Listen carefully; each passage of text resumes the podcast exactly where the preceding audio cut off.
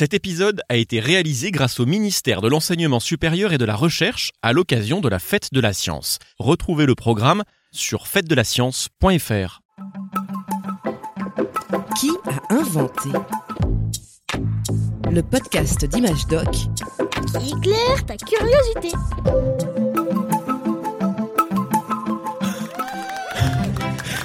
Oh, mais qu'est-ce qui m'a pris de m'inscrire à cette course? Est presque. Vas-y, allez, cours plus vite. Continue comme ça. Plus qu'une centaine de mètres Allez, vas-y, tu peux le faire. C'est la ligne d'arrivée, cours. C'est l'arrivée. Oh, pas fâché d'avoir terminé. Ah, j'ai les jambes en coton.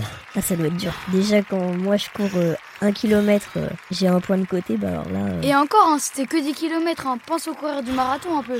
On m'en parle pas. 42 km 195. Oh, c'est beaucoup trop pour moi. Pourquoi c'est aussi long le marathon en fait Ça correspond à, à la distance parcourue par un soldat grec de l'Antiquité. Attends, je reprends mon souffle et, et je te raconte.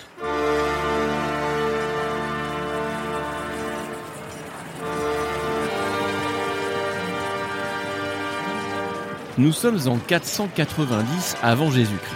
L'Empire perse tente d'envahir la Grèce. Des milliers de soldats sont arrivés en bateau et ont tenté de débarquer sur la plage de Marathon, une petite ville posée au bord de la Méditerranée. Mais l'armée grecque parvient à les repousser. Hey, repliez-vous Tous au navire Il fuit La victoire ne peut plus nous échapper.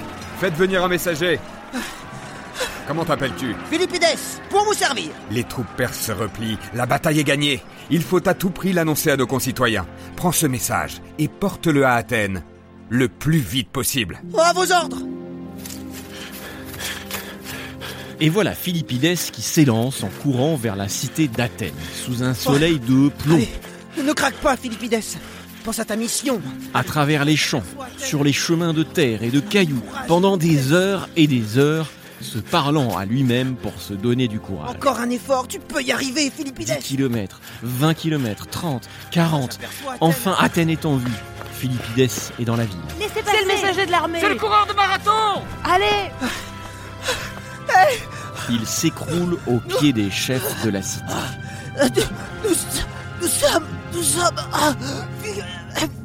victorieux Ce sont les derniers mots du jeune guerrier. Il meurt, épuisé par les efforts de la bataille et de la course entre Marathon et Athènes. Attends, mais du coup, si on réfléchit, c'est pour ça que ça s'appelle marathon? Et oui, à la fin du 19e siècle, le français Pierre de Coubertin organise les premiers Jeux olympiques modernes à Athènes.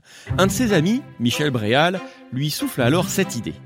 Mon cher baron, pour que ces jeux soient un succès total, ajoutons une épreuve hors du commun. Une épreuve si difficile qu'elle marquera les esprits. À quoi pensez-vous? Connaissez-vous l'histoire du coureur de marathon? Nous pourrions organiser une course reprenant le parcours de Philippides.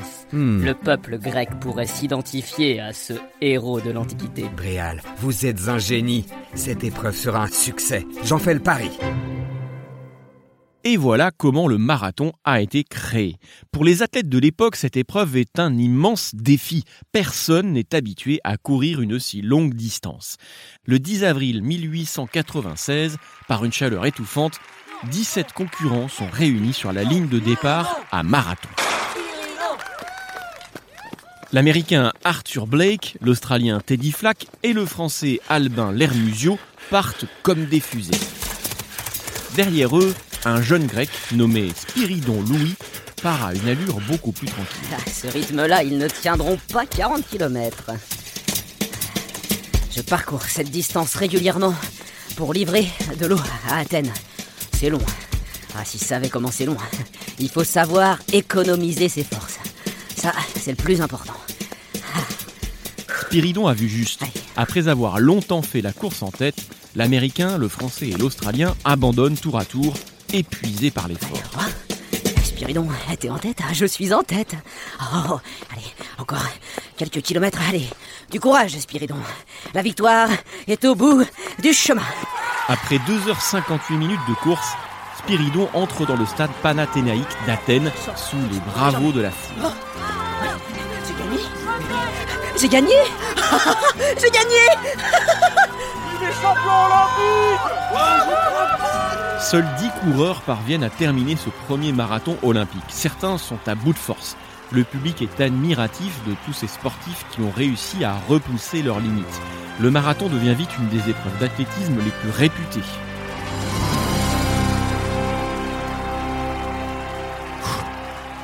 Et bah alors, Julien, t'es toujours essoufflé? En fait, je me sens assez bien. Mon corps est un peu fatigué, mais étrangement, j'ai l'impression que mon esprit est, est reposé.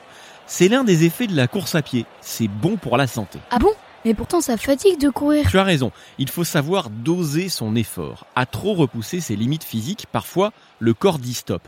Mais les scientifiques ont aussi constaté une chose. Lorsque tu cours, certaines zones de ton cerveau sont stimulées.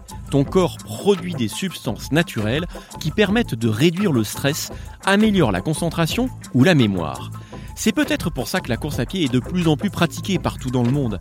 Les plus courageux repoussent les limites de l'effort de plus en plus loin. On voit apparaître des courses encore plus longues que le marathon. J'ai mon tonton qui en fait. Récemment, il en a fait un de 100 km. Les 100 km de Millau par exemple, des courses en montagne comme l'Ultra Trail du Mont Blanc ou encore le Marathon des Sables qui se court dans le désert. Et rien que d'y penser, je me remets à transpirer. Et bah, il serait peut-être temps de prendre une petite douche, hein, Julien. Oula, ça, ça sent fort là, non Allez, allez, au pas de course Mais oh, un peu de respect pour les sportifs. Un podcast original, Bayard Jeunesse, Billy de Cast.